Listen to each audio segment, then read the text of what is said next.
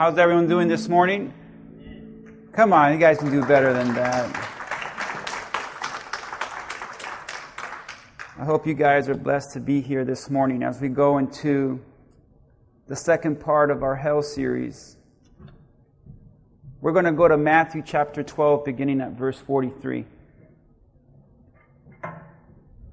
Matthew chapter 12, beginning at verse 43.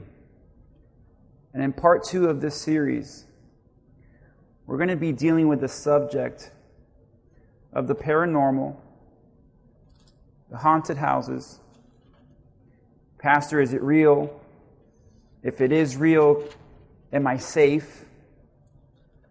I hear it all the time as a pastor. People come up to me and say, Pastor, I could have sworn the other night I heard footsteps, or I saw my grandmother visited me. She's been dead for years, and Pastors, I hear voices, and for years, people have asked me a lot of questions about the paranormal. And I want to open up with Matthew, Matthew chapter 12, beginning at verse 43.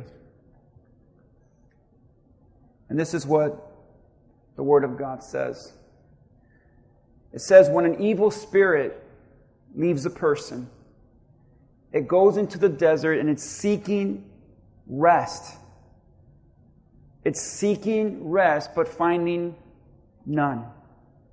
And notice this. Then it says, I will return to that person I came from. So it returns and finds the former home empty, swept, and in order. Then the spirit finds seven other spirits more evil than itself, and they all enter the person and live there. And so that person is worse off than before. That will be the experience of this evil generation. Let's pray. Father, I ask that you bless this word. I ask, Lord, that you bless this service as we go into this subject that I know angers. It angers, Lord, the devil, what we're going to learn today. So, Father, help us to listen to apply to our lives and really learn this so that we can better serve you in Jesus' name. Use me now, Lord. Amen and amen. You guys can have a seat as we get into this part two of our hell series. We're going to be dealing with the topic of the devil's workshop, part two. And one of the greatest tools that enemy uses is deception. And last week we talked about the deception of temptation. We talked about how Samson's life was completely ruined because he could not endure temptation. But this Sunday we're going to talk about a man named Saul who, like Samson, was off to a great start in his life. He was the first king of Israel. He helped the nation of Israel to thrive. He was a godly man, but in the end of Saul's life, it was completely destroyed. And what we're going to learn about all these people throughout this month is that all of them have this in common. They were off to a great start, but they finished in destruction. So as we go to this subject of the paranormal and the haunted house, you're probably asking yourself, why would the pastor even talk about this? You're probably asking yourself, well, Pastor, I don't think I need to hear this because I know that I'm a Christian. I know that I'm saved. And I know, therefore, because I'm a Christian who happens to be saved, I'm also then safe from all of this. The devil can't touch me. The devil can't hurt me. I belong to Jesus. I hear that all the time. So why talk about this? Well, not only do I believe that the church needs to talk about this, I am saddened because the church has moved away from this. Why do we need to learn this as Christians? It's because a recent poll I was reading said that 46% of Christians believe in the paranormal. That means the rest do not. 44% of Christians actually believe in psychics and they seek them out. 30% of Christians in the church are professing Christians. They believe in reincarnation.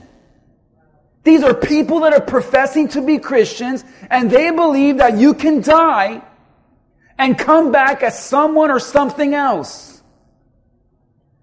26% of professing Christians believe in astrology and actually follow it and practice it. Now, I say that these are professing Christians because I personally believe they're not saved. But this is so common in the church. It's so common not only in the church, but it's so common in the world that we live in. We live in a world where the paranormal is so accepted. It's a multi-billion dollar industry. Everything from video games to books and movies and TV shows all promote these paranormal movies and all these entertainment that go outside of the realm of God. And it is so common that even though we call it the paranormal, it's actually become our new normal. And it's something that Christians take lightly. It's something that Christians play with and entertain themselves with. They say, well, it's just a show. It's just a movie. It's just a book. It's just for children. It's not harmful. But what if I told you you are playing with the demonic realm? And I'm going to show you through these passages of scriptures. You see, the devil is clever. And I believe that even today, through the entertainment industry, He's creeping in. He's creeping in through the movies and the music and the shows and the books and the literature and everything. And we see it as harmless. And the more we dive into this in our culture, the more acceptable it becomes. And the more acceptable it becomes, the more susceptible we come into it. And that's why it's so important that we learn about this because we need to further protect our homes and our family and our children from this deceptive lie that it is harmless and actually fun. Look at how far we've gone as a country just by the entertainment we accept. Let me give you an example for my older generation. Where my older generations at? All right. Let me show you this picture. This was a huge controversy in 1970. This is an, a picture of I Dream of Jeannie. And in this episode, it was a huge uproar because her belly button was showing. You think about that. In the early 70s, this was considered to be wrong, immoral, raunchy, not acceptable a belly button. You fast forward now to what is common on television and Netflix and in the movie theaters. How far, church, have we gone? You see how the devil works. Or start off with a belly button.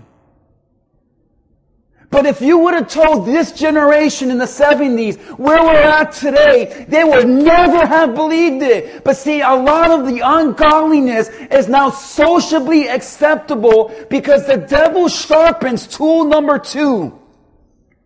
And it's deception. The paranormal is our new normal. In our homes, in our entertainment, in our families, and even in our church.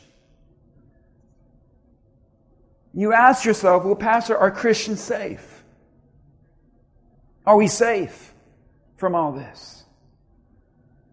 If you would ask Jesus this right now, he would say no. In fact, look at the Bible with me. And notice what the Bible says, the Word of God, 1 Peter 5, 8 through 9. This is written for Christians. It's written to a church of believers like us. And it says, stay alert. Watch out for your great enemy, the devil. He prowls around like a roaring lion and he's looking for someone to devour. Would you tell someone to watch out and be careful if they weren't in danger? But there it is. God tells the church through Peter to be alert because the devil is seeking to devour, to destroy. Look at Ephesians chapter 6 verse 12. Look at what Paul type, what he writes to a church. He tells the church, we do not fight against flesh and blood, enemies, but against evil rulers and authorities in an unseen world. See, Paul says there is an unseen realm around us that's fighting against us. And it has mighty powers in this dark world where we live in now. And against evil spirits in heavenly places. So God warns the church of an unseen realm with evil spirits. And I want you to pick up on this. Because God, He reveals to us these two truths. The devil is real. The devil is after Christians. And sometimes it is so unseen because there's a whole other realm around us of evil that we're not even aware of. Here's some truths about the devil. The Bible says in Isaiah, he was a chief worship angel. He was a worship leader. But Isaiah tells us that he wanted to be like God. In his pride, he wanted to be worshiped. And he revolted against God. And Revelation tells us as he revolted, a third of all the angels fell with him. And these are where demons come from. And see, angels, they carry out the work of God for God. Then demons carry out the work of Satan for Satan. They're in opposition to one another. Jesus said in the book of Matthew that he comes to seek, steal, and destroy. He wants to destroy the plan of God in your life, the purposes of God in your life. He wants to destroy your joy. He wants to destroy your testimony. He wants to destroy this ministry. He wants to destroy your family. He wants to destroy your marriage. He wants to rob your kids of their legacy. He is there seeking, looking to destroy.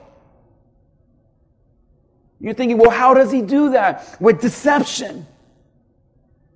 He begins to deceive you about God. God doesn't love you. You can't trust the word of God. Do you even know that God exists? Because he's in direct opposition towards God. He begins to deceive people about hell. We'll talk about this in a few weeks. But he might tell people there is no hell. You know that 10% of the church right now in the U.S. are now preaching that hell does not exist? Pastors are standing up in the pulpit saying that hell is a metaphor. But it doesn't exist. He'll tell you about eternity. He'll tell you that there's more ways to heaven than one. The, the book of Second Corinthians says he disguises himself as an angel of light because he will not reveal who he really is. Because if you see who the devil really is, you will run away from him. So he has to disguise himself by looking harmless. See, what the devil does in deception is because he tells you now it's harmless. He lies and he tells you what is what is wrong in God's eyes is actually right. What is unacceptable to God is completely acceptable. What is dangerous for your life is actually healthy. The Bible says that he is a liar. He's the chief of all liars. And since the beginning, he's been a liar. And when he speaks, he speaks his native language, lies. The devil is full of lies, and God reveals the truth about him throughout his word. Here's some truth. Luke 4 13. When the devil had finished tempting Jesus when he was in the desert, he left him until the next what? Opportunity. Here's a truth that God reveals in His Word the devil is an opportunist. Oh, he left. He says, Jesus, you won this time, but I'll be back. I'm going to look for an opportunity. I'm going to look for my next chance. The devil is an opportunist. He's looking for an opportunity in your life. He's looking for the best opportunity to bring that destruction he so desires. That's why the book of Ephesians, chapter 4, verse 27, is another warning to the church about the devil. And the Bible says anger gives a foothold to the devil. That word foothold literally means opportunity. It's when you put your foot in between a door, like we said last Sunday. When you put your foot in between a door, you're letting him wide open to come in. So not only does the Bible establish the reality of the existence of the devil, he tells the church and the church of believers like us to watch out. And not only does he say to watch out, he warns the church saying, your attitude, your behavior, your lifestyle, your choices, as simple as anger, can give the devil an opportunity, a foothold. James 4 7. Here's the good news God said, Humble yourself. Again, to a church. You see the pattern? To a church. Humble yourself before God. Resist the devil, and he will flee from you. That word Humble yourself is the word hupotaseo in the Greek. It literally means to submit to God in obedience. How do you resist the devil? You live a life of obedience to God. When you choose to live a life of disobedience and away from the submission of God, you are giving the devil a foothold in your life.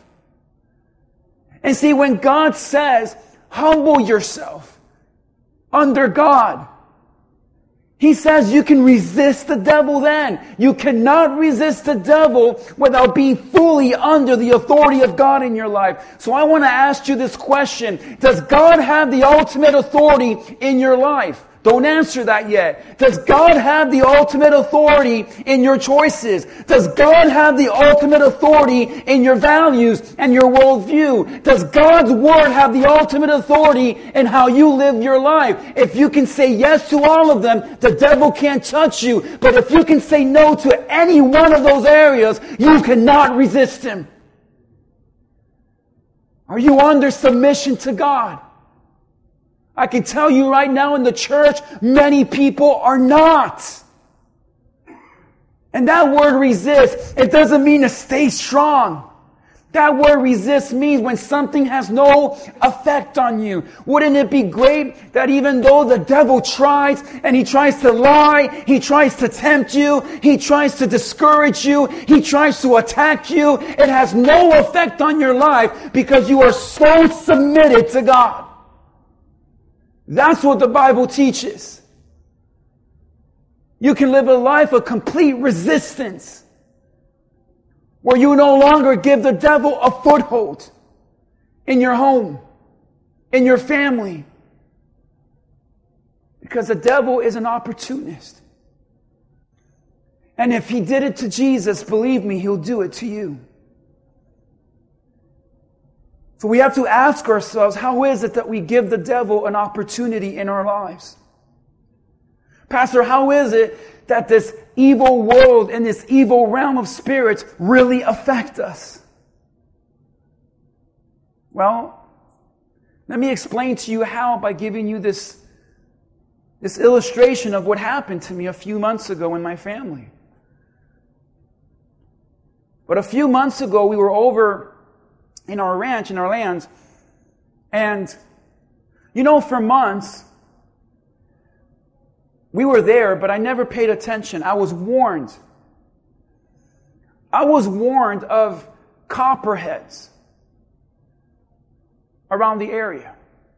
Now, let me explain to you what a copperhead looks like and what it's powerful, how, what it's capable of. But a copperhead, here's a video of it if you want to see it. A copperhead is really able to hide well.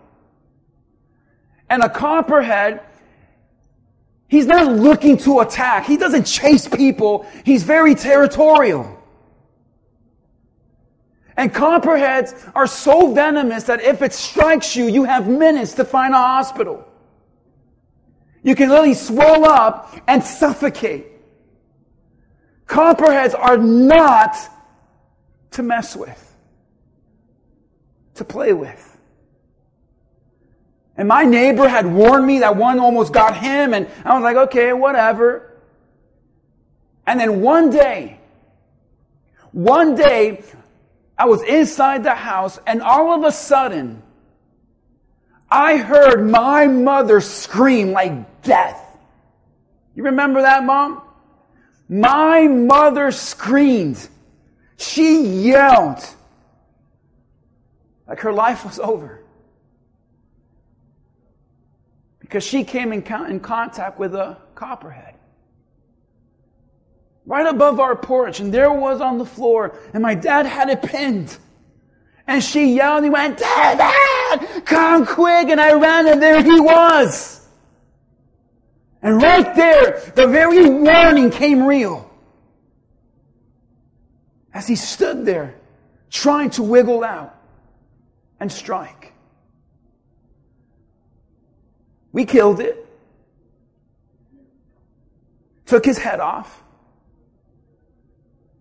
and the story, right? Can I be honest with you, church? Can I be honest today? In our house, we had these uh, pine needles. These very pine needles. And they were on the gutter. And my mother told me months before, David, you need to clear that out because one of these days a snake's gonna get in there. You know what your pastor did? Nah. Do it later. She's crazy. She's so dramatic. I said that. How dramatic. And every week we were there, it's like she told me, when are you going to clear those pines? When are you going to clear? One day a snake's going to be there. And I would ignore it and ignore it and ignore it until finally the snake got there. It could have ended worse. But see what I did, my choices to neglect, what I had done was because I neglected to, to clean the mess. I actually created an environment, an atmosphere, an environment where that snake felt comfortable. Because of my own neglect to clean the mess, I created a home where that copperhead felt safe because copperhead love moist environments. They love things like wood and pine needles. It's in the website. Google it. They love pine needles. But because I ignored the warning, I created a home, an environment in where this deadly venomous snake could thrive. And folks, let me just tell you, that is exactly how the devil operates. This is exactly how the demonic realm works. It needs an environment for it to thrive on. It needs an environment where it can feel safe and at home. It needs a place where it can feel like it belongs. And because I created this environment for that snake, it put my entire life and family in danger. And I wonder how many people in the church are putting their family and their life in danger and their spiritual life in danger and their marriage in danger and their children in danger because we are creating in our own personal lives an atmosphere where we're saying the devil, you can, you can, you're welcome here. The devil feels comfortable in your home. The devil feels comfortable with what you watch. The devil feels comfortable with what you listen to. The devil feels comfortable because evil spirits need an environment to thrive. Matthew chapter 12, our opening verse says this. And I want you to look at verse 43. When an evil spirit leaves a person, it goes into the desert seeking what? Rest, but finds none. You see, Jesus lets us know that evil spirits are seeking and notice the terminology Jesus uses. He uses two words. He uses the word desert and he uses the word rest. Why did Jesus use the word desert? Because in the Bible, symbolically, a desert was always a symbolism of either sin or being spiritually dry. Throughout the entire Old Testament, when you read of a spirit, of a person's spiritual condition and a person's sin, the Bible always referenced it like a desert. When the Holy Spirit led Jesus to be tempted by the devil, where did that happen? In the desert. Now don't say, oh, pastor told me I can't go to the desert. No, it's not the physical desert. But see, in order for an evil spirit to thrive, it needs you to be spiritually dry. It needs you to be in immorality and sin. And that's how it works. And when he finds it, he looks for a place to rest. And that word rest means the type of comfort you only find at home. How many would agree there is no place like home? Home is where your shoes can come off, you can be yourself, you can relax. The devil finds a place of rest and comfort and home in the life of any person that creates an environment of ungodliness where he can thrive. See, because I neglected to clean the mess, it allowed that snake to come right in and feel comfortable. And I wonder how many things in your life are a mess you're neglecting. I wonder how many choices are you making right now that's creating an atmosphere where evil can thrive. It's real. The Bible shows us that there was a demon possessed man. If you've ever been around a demon possessed person, it is not pretty. I've only seen it twice in my whole career as a pastor. And it's frightening. The Bible says that this demon possessed man, he had a home, he had a family. We don't know how or when or why, but he got possessed by a demon. Now, we know Christians cannot be possessed, but they can be oppressed. That's a whole other message. If you're interested in that, go to last year's sermon series on our website. You can see that under demonic oppression. But see, this man got possessed, and what's interesting, it, the evil spirit took him away from the home and into a graveyard. And the reason that it went into a graveyard, because in the Bible, in the Old Testament, you have to understand that graveyards were considered unclean places. Jewish people never went to graveyards. They would go up to the graveyard, and then they would have a Gentile take the coffin over. It was considered a very unclean place according to Leviticus around the dead. So that evil spirit wanted to be around the things that God called unclean. Are you with me? When Jesus cast that demon out, the demons begged Jesus, would you please let us go into these pigs because a herd of pigs happened, happened to be around. And the demons asked Jesus, could we go inside the pigs? You wonder, why would they ever ask that? Because again, in the Bible, in the law of God, pork and pigs were considered unholy and unclean animals to stay away from. See, the demonic realm wanted to thrive on dead and unholy places. A desire to rest in things that were not honoring to God. And when you're living a life that is not honoring to God, demonic evil spirits can find rest where you're at. When you're living a life of ungodliness and sin, you are inviting the snake to just nest in your life. So understand one thing about evil spirits. They thrive on environment. They thrive in areas where they belong. And this is where we see in the book of 1 Samuel a man named Saul who destroyed his life by allowing the evil spirits to really gain control in his life. I want to give you three areas where you can give the devil a foothold. You guys ready for these three? Help me preach. Are you guys ready for these three? You guys look like you're creeped out right now. Here's a big one. Number one evil spirits thrive on areas of knowledge. Knowledge that's outside of God. You're saying, Pastor, what do, I, what do you mean by that? We live in a world that's desperate for knowledge. We live in a society that, that is desperate to know. See, how many of you want to know what the future holds? Be honest. How many of you know, want to know what, what's going to happen next week, next month? How many want to know how your life's going to turn out?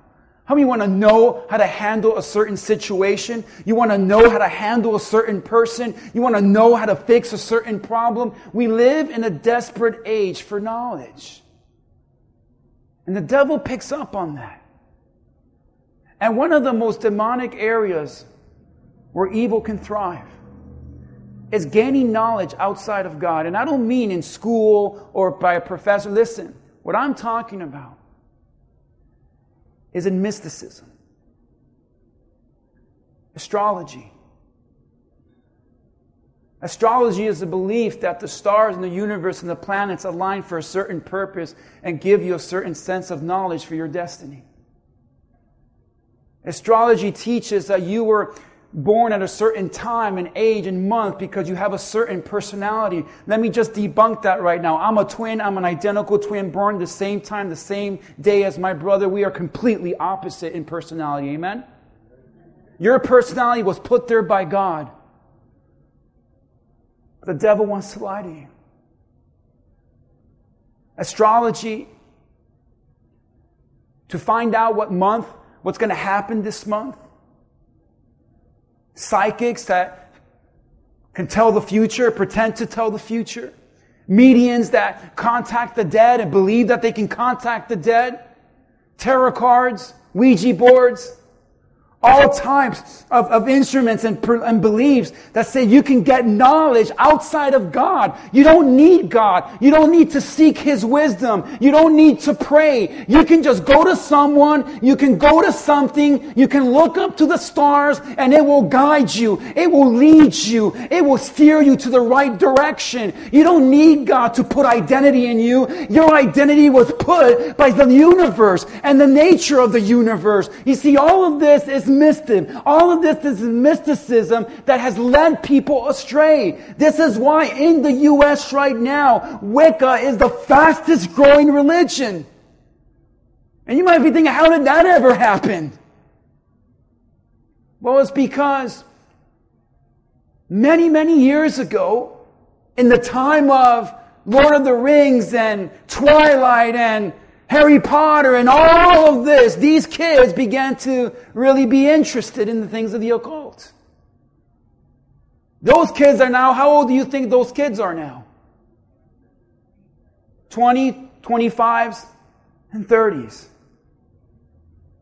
And it has led to Wicca being the fastest growing religion in the United States where kids and teenagers and young adults everywhere are trying to figure out how to gain knowledge outside of God, how to put spells and curses for people they don't like. They're trying to mess with wizardry and sorcery and magic and black magic, and it all seems harmless to them.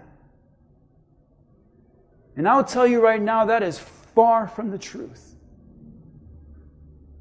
Because I remember a young girl when I was a youth pastor that played with that. And I literally saw the evil inside this girl. And it all started with one friend that brought a Ouija board on a sleepover. And today she is far from God, far from the church, dressing, and God knows how, and it's just crazy. Because she started just playing with the occult. Job chapter 9, verse 9. This is what the Bible says. You're going to get a lot of Bible this morning. He made all the stars. He, who's He? God. He made all the stars, the bears, the Orion, Pleiades, and all the constellations of the southern sky. God made that. But notice what Deuteronomy 4:19 says. And when you look up to the sky, the sky that God created, when you look up to the sky and you see the sun and you see the moon and you see the stars, and are the forces of heaven, don't be seduced into what? Worshipping them. The Lord your God gave them to all the people of the earth. See, notice what the Bible says, and when you look up to the sky, don't worship it.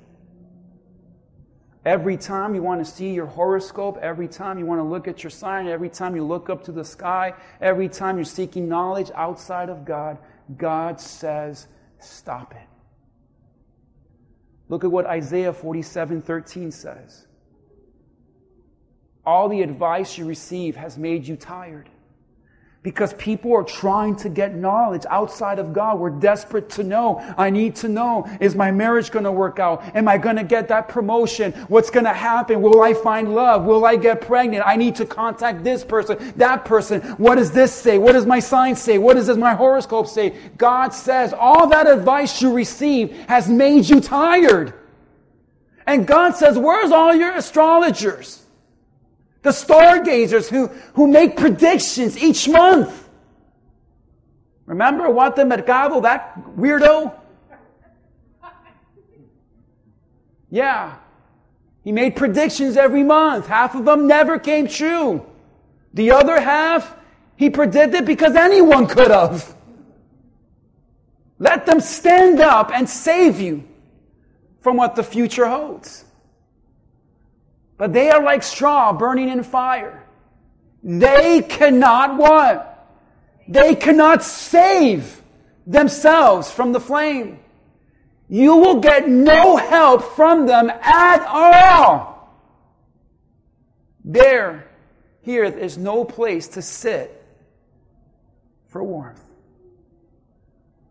God says clearly they can't save. Zechariah chapter 10, verse 2 says household gods give worthless advice. Fortune tellers predict only what? Lies. Interpreters of dreams. Don't we get weird with that? I had the other dream the other day and I saw a chicken cross and a dog came. What does that mean, Pastor? What do you think I am? You see, fortune tellers predict only lies and interpreters, only dreams pronounce falsehood and give no comfort. So my people are wandering like lost sheep. God says, My people, God's own people, are doing this. They are attacked because they have no shepherd. My people have no shepherd. God says, These aren't my children. They should be. But God says it's a lie. Deuteronomy 18 10 through 12. Memorize this one. For example, never sacrifice your sons or daughter as burnt offering. Do not let your people practice fortune telling, use sorcery or interpret omens, or engage in witchcraft, or cast spells, or function as mediums or psychics, or call forth the spirits of the dead. Anyone who does these things is detestable to the Lord. It is because the other nations have done these detestable things that the Lord your God will drive them out ahead of you. You're saying, well, God, I just played with it a little. I just wanted to know. Stop it. have nothing to do with it. Isaiah 8 19 through 20 says this Someone may say to you, Hey, let's ask the medium and those who consult the spirits of the dead. How many of you have ever had a friend lead you this way? and tell you, hey, I know this person, I know this Babalao, I know this guy, I know this person, let's go seek them. Listen, if you're from Miami, this is normal. Someone may say to you, let's ask the medium, those who consult the spirits of the dead, with their, notice this, with their whispering and muttering, they will tell us what to do. Why? Because we want knowledge outside of God. But shouldn't people ask God for guidance? God says, You're wasting your time. You're foolish. You want knowledge?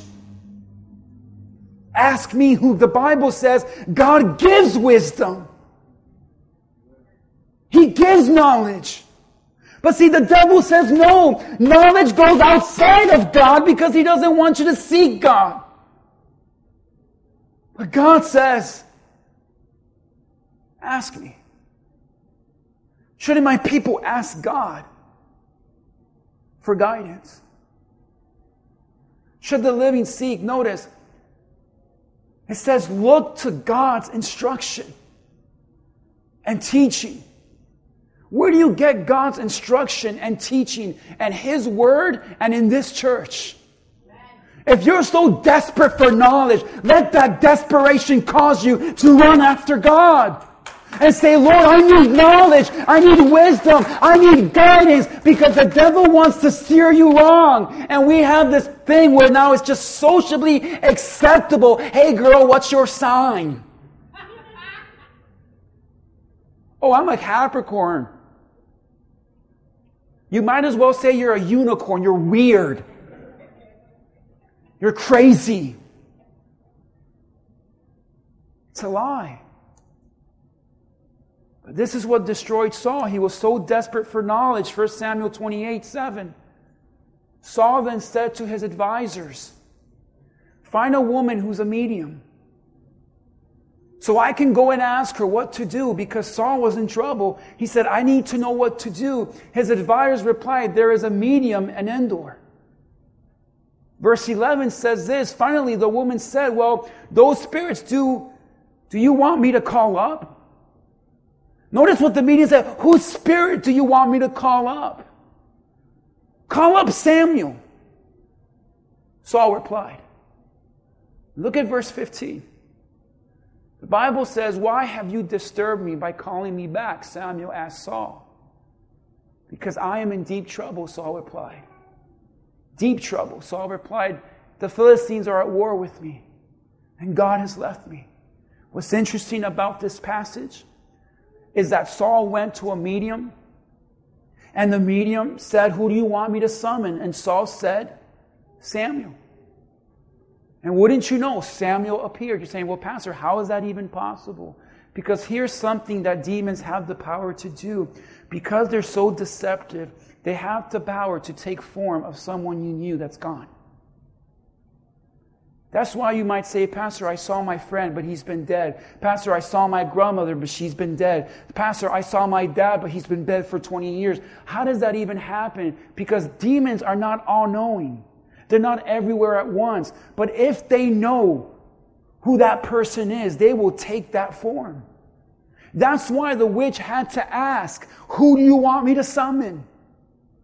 She knew exactly who Samuel was. That demon knew exactly who Samuel was. Therefore, he took on the appearance of Samuel to mislead him. Why? Because if you see a dead person right in front of you, the first thing you're going to say is, when I die, I know I'm not going to be in the presence of God because I know we wander the earth with unfinished business. You ever heard that garbage? When the Bible says it is destined for a man to die once and after this comes judgment and eternal life, you don't go back. There is no reincarnation. You don't wander the earth. The devil deceives you into thinking there is no afterlife. There's only this life. You go back to it. He deceived him. Because they know only by experience they know and they want to deceive you. That's why you have to stay away from mysticism. You have to stay away from the occult. You have to stay away from anything that promises to get knowledge and wisdom that is not from God and His Word and His instructions. Stay away from it. Don't entertain it. But it's so popular today for women to get together and grab stones and say, let's just pray for energy. You have Christians today who use stones to pray to Jesus. Because they want the prayer to be more enhanced. We have accepted this world of mysticism and we've blended with Christianity. And I've seen this firsthand for myself. I remember when I went with Denison to Trinidad and I first learned about spiritual Baptists. And I saw the name of the church, Spiritual Baptist, and I said, my kind of people. Until Denison and the pastor said, whoa, whoa. Because these are people, they accept, they accept the teachings of Christ. But their worship to Christ is in the same manner of Santeria and Caribbean magic. So you go to a spiritual Baptist church in the Caribbean, they'll, they'll pray to Jesus while they sacrifice a chicken. They'll put blood, they'll dance around in a circle, they'll do all of that in the name of Jesus. Because the devil says, you know, you can blend it with your faith. Have nothing to do with it. Evil spirits are comfortable in knowledge outside of God. So be careful with someone that says, I can contact the dead. I can look at my coffee and tell you what's happening. I can read your palm. I can read the stars. I, I, know a psychic. She's awesome. She tells me everything. She's always on point. Let's do this. Let's do that. You need to know. Stay away from that. If you lack knowledge, the Bible says, run to God who gives knowledge and wisdom generously. Well, Pastor, I don't know what to do. Well, get in the Word of God.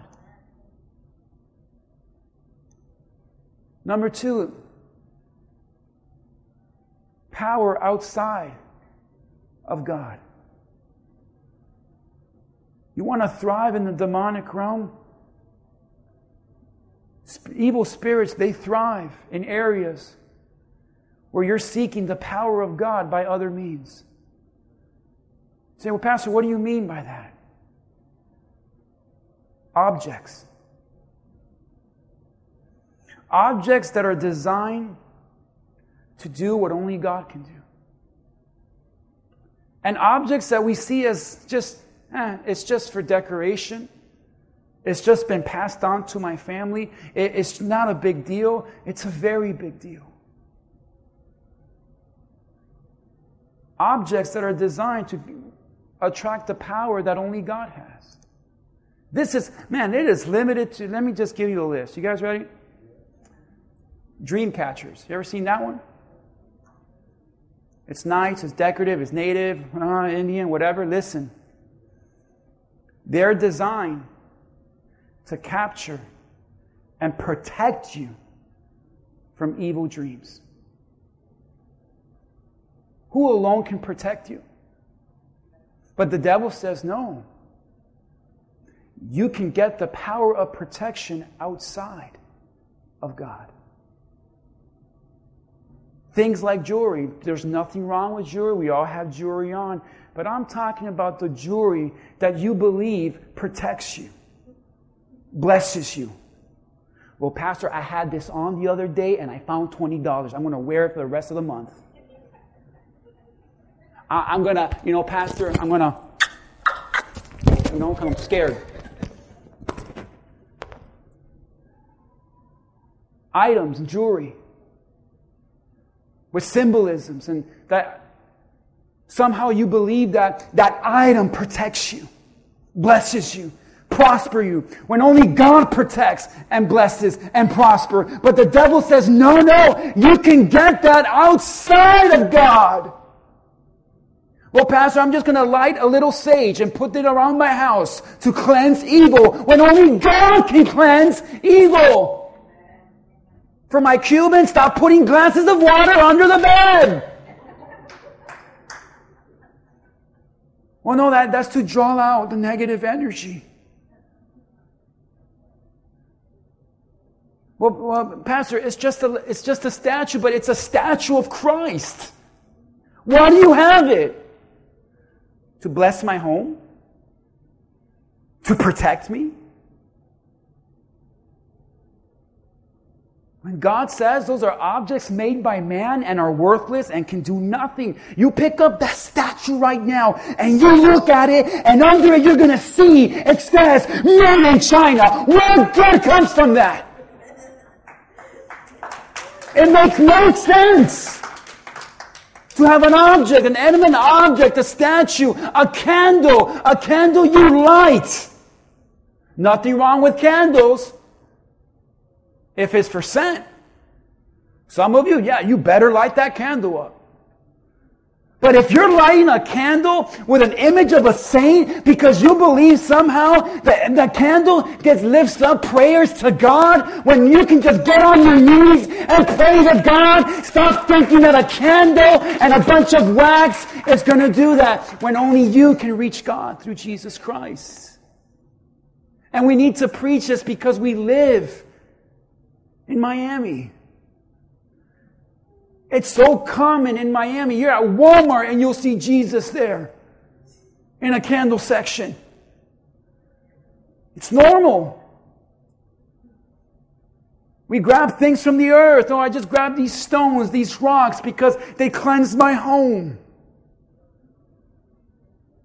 Some of you, I mean, I meet people that put the Bible on their dashboard of their car. You don't read it, but you put it on the dashboard of your car to protect you when you're driving. You see how the devil works? Outside. You might have some, well, you know what you need to do? You need to limpiate con esto, throw some shells, kill a chicken, do this, and you'll be fine. We all have that neighbor. The coconuts. Smash it, whichever way it turns, you'll know if the evil left or not. See, I, I, live in Pines now and I'm looking for the house. Which one is it? Because when I used to live here, it was both neighbors. But it's common to practice Santeria and Yakol and all these things and objects and blood and animals to get power outside of God. Isaiah 44, 9 through 11, the Bible says this clearly How foolish are those? Notice how foolish are those who manufacture idols. These prized objects are really worthless. The people who worship idols don't know this, so they are all put to shame. Who but a fool would make his own God an idol that cannot help one man? All who worship idols will be disgraced, along with all these craftsmen who are mere humans who claim they can make God. They may all stand together, but they will stand in terror and shame. Why does the Bible say terror and shame? Because those are words that draw in the evil. Be careful. Ezekiel 13:20 says this. It says, "This is what the sovereign Lord says: I am against all your magic charms. You know the jewelry, the bracelets that you believe have power. God says, I'm against that. Which you use, they're used to ensnare my people like birds. They're traps. I will tear them from your arm. setting my people free like birds set free from a cage. See, God says, I can set you free. I tear off the magic veils, the clothing, and save my people from your grasp. They will no longer be your victims. Then you will know that I am the Lord. Come on, praise God right now. He says, I am the Lord. I will rip the jewelry and the outfits off you. And I will set you free. Why do we search for power outside of God? Because not only are we seeking knowledge, but we want freedom. But God says, I set you free. You might be here today and you're saying, well, Pastor, I know I'm safe because I'm not into the mysticism. I, am not into seeking power outside of God. I can honestly tell you, Pastor, the only dead chicken in my life is in my refrigerator. It's dinner tonight. I can honestly tell you, Pastor, I'm not into that. I might know people, but I stay away from it. I am safe. But are you, though? Because there is one more. There's one more environment that a lot of God's people are building that really attract evil spirits. And it's not knowledge outside of God through mysticism, it is not power outside of God through adamant objects, but it's something that God actually told Saul, whose life was destroyed by evil. The Bible says, 1 Samuel 15 23.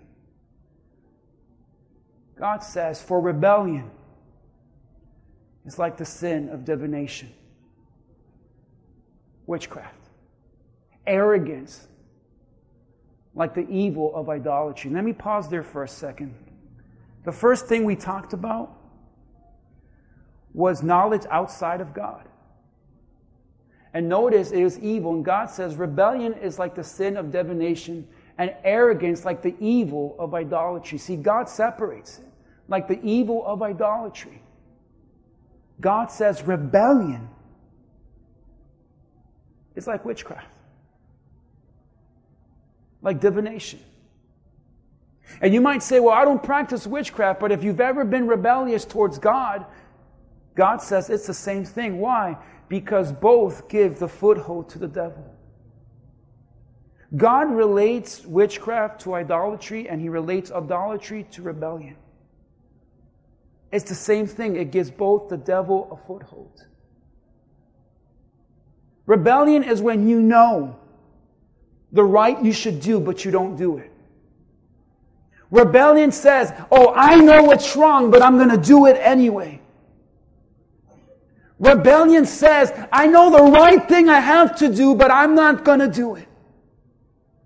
You are rebelling towards God. Samuel rebelled towards God because in his pride and in his arrogance, he did what he wanted and he went outside of the will of God and started doing what he wanted to do, disobeying God, and he thought he can get away with it. And Samuel was sent by God to Saul to tell him, your rebellion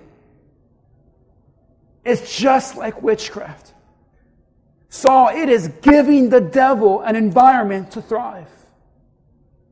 When you choose openly to live contrary to the Word of God, when you know what is right but still choose what is wrong, and you deliberately sin and habitually sin, you are giving the devil a foothold in your life. You may not have idols. You may not practice witchcraft. You may not consult the stars. You may not have idolatry in your life. You may do none of that. But if you're living in habitual practicing sin, God says it's the same thing.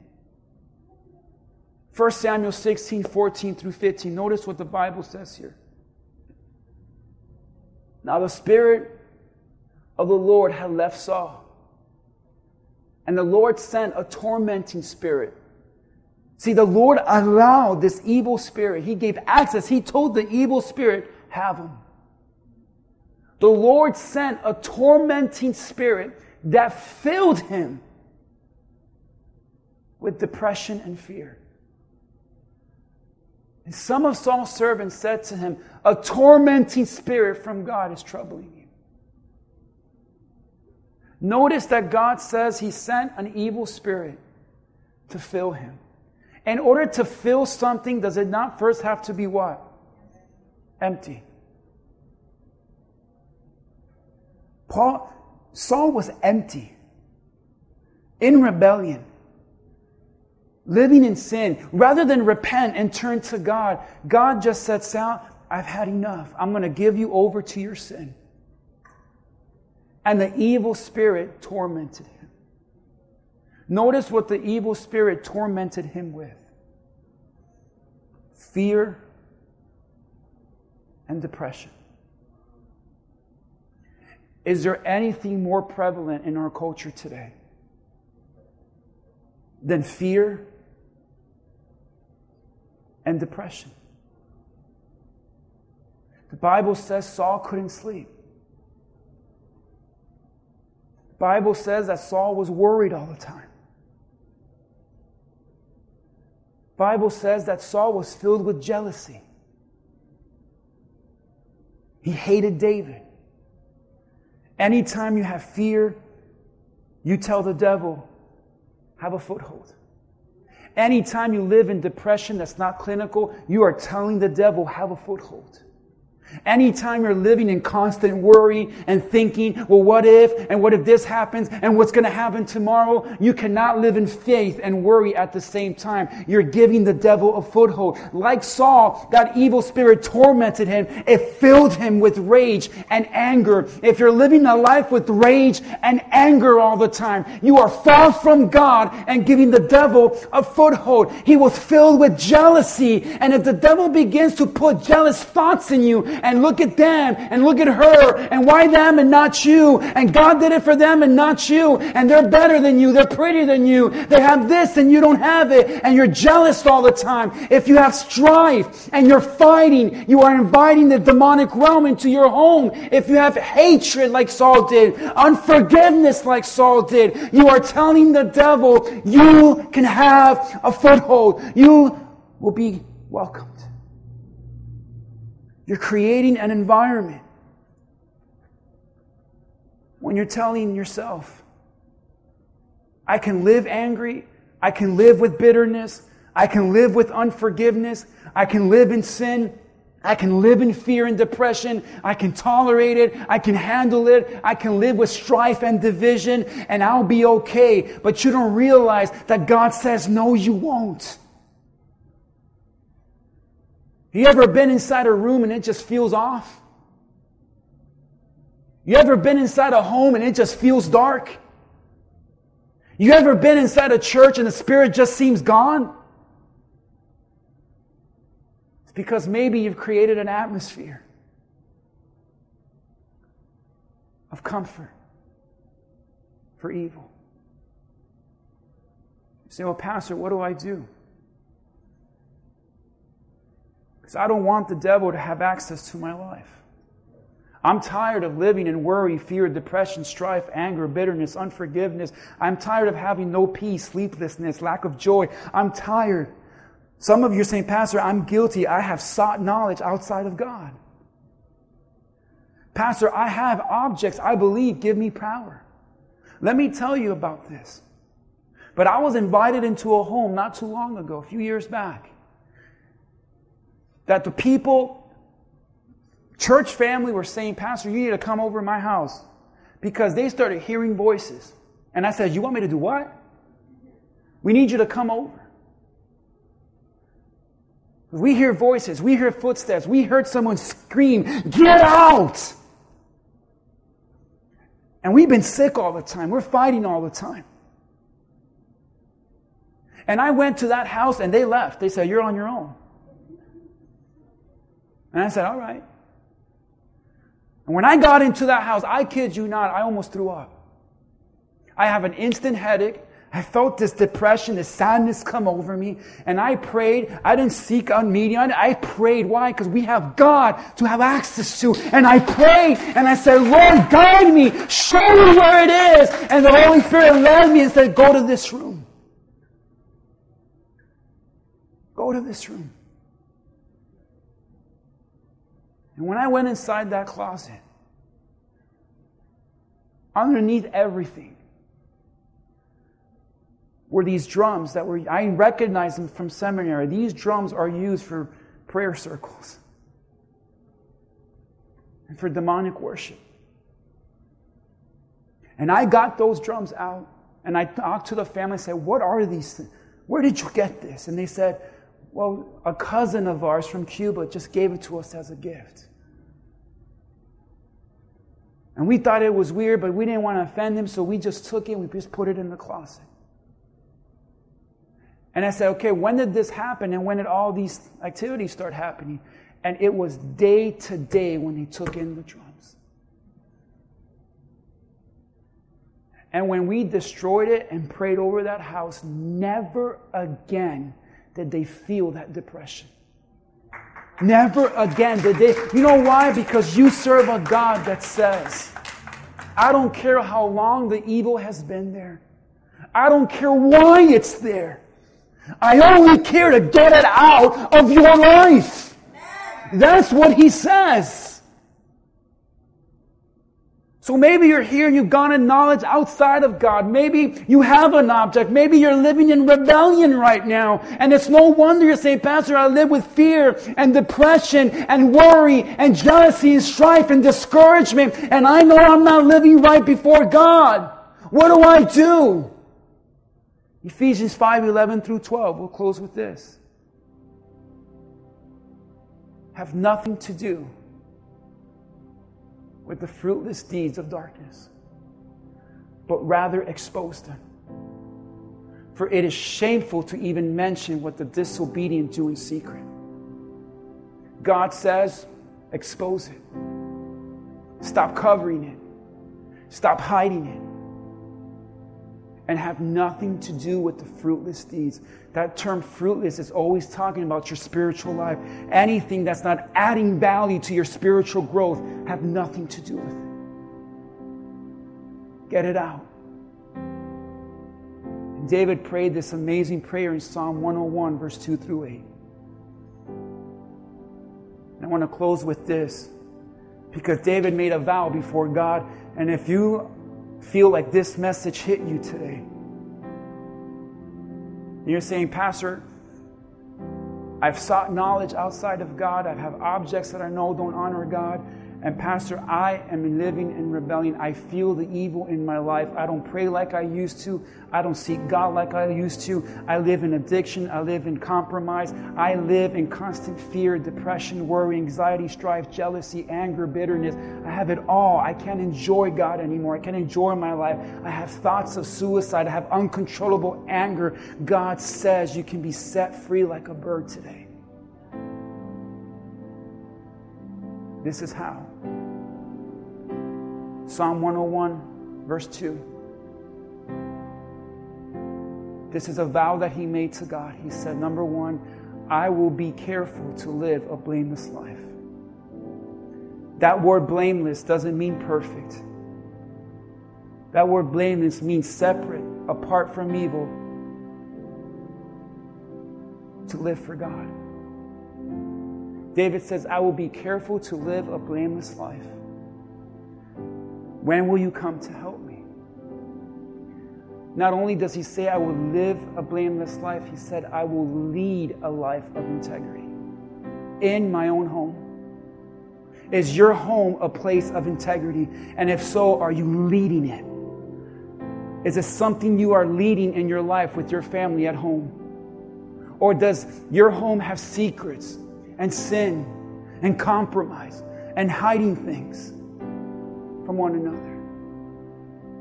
David said then, I will refuse to look at anything vile and vulgar. Anything vile, anything that doesn't honor God, he says, I will not look at it. David says, I hate all who deal crookedly. I will have nothing to do with them.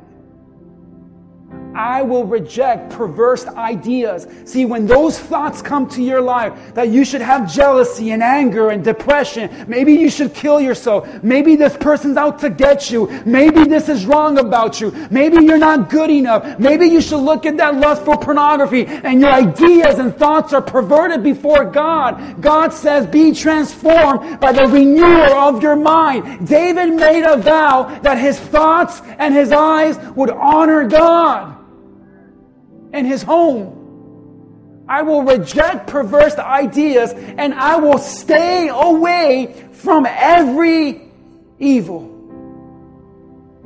I will not tolerate because we're in the age of tolerance. I will not tolerate even people who slander their neighbor. He says, I'm going to be careful who I hang out with. Because some of you have relationships with people that are inviting the devil in the foothold. He says, I'm not even going to tolerate people who slander. I'm not even going to tolerate people who talk bad about other people. maybe a lot of you are guilty of that one. I will not endure conceit and pride. I will search for faithful people to be my companions. And only those who are above reproach will be allowed to serve me. I will not allow deceivers to serve in my house, and liars will not stay in my presence. Notice verse 8 My daily task will be to ferret out the wicked, daily removing the wicked, and free the city of the Lord from their grip. Let's pray. If you're here today, you're taking this vow to live a life at home that honors God. I want you to stand to your feet. You're saying, Pastor, I'm going to lead a blameless life. Come on. No shame. You're saying, Pastor, I'm guilty. Looking at vile things, thinking vile things, being with vile people, slandering and gossiping. I'm guilty of tolerance, of evil. I'm guilty. And I know that evil is in my home. I know that evil is in my life. I've allowed it in through seeking knowledge outside of God. I've allowed it in through objects I believe have power outside of God, or I have allowed it in through my rebellion. Today is the day of your freedom. You expose it for what it is, it's a lie. And today you tell the Lord, to cleanse you of all unrighteousness. And right there, you ask the Lord to forgive you for creating an environment in your home where evil finds rest. If you're living in constant fear and worry, like Saul, if you're living in constant jealousy and depression, if you're not even sleeping well, pray about that.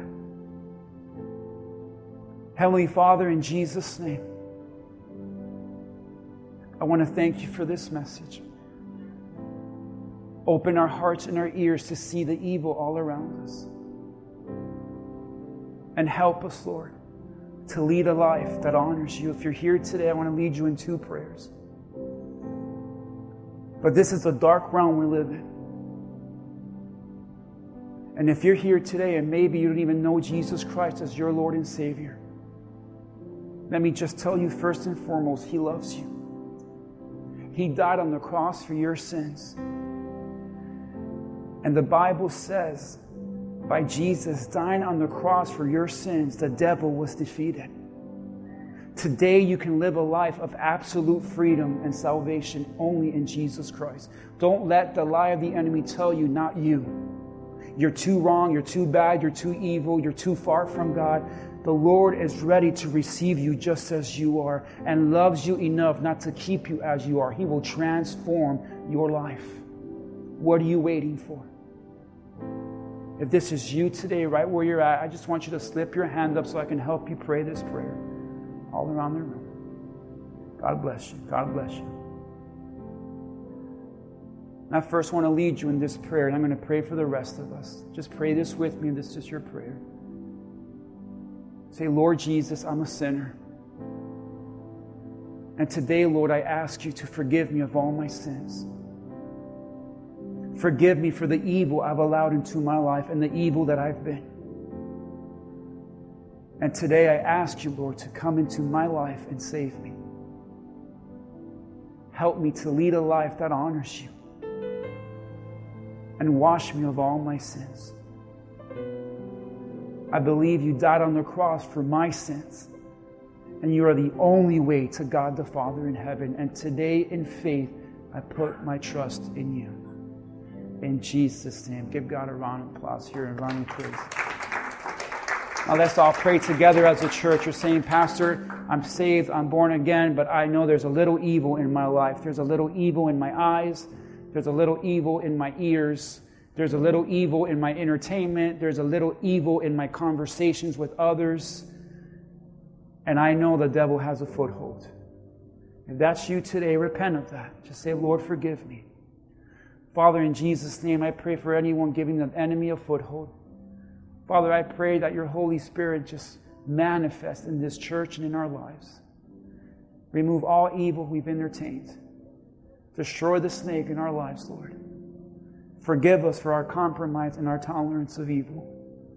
Cleanse our homes and our families.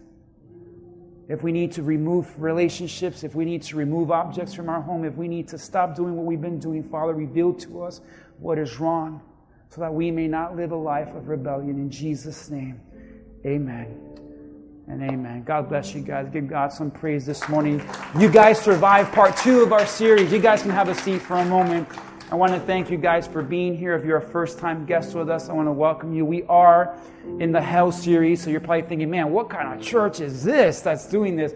Every month of October, we, ta- we dive into these topics that sadly a lot of the churches are too afraid to talk about or just have completely shunned away from. But we here at our church, we love October. We love dealing with this.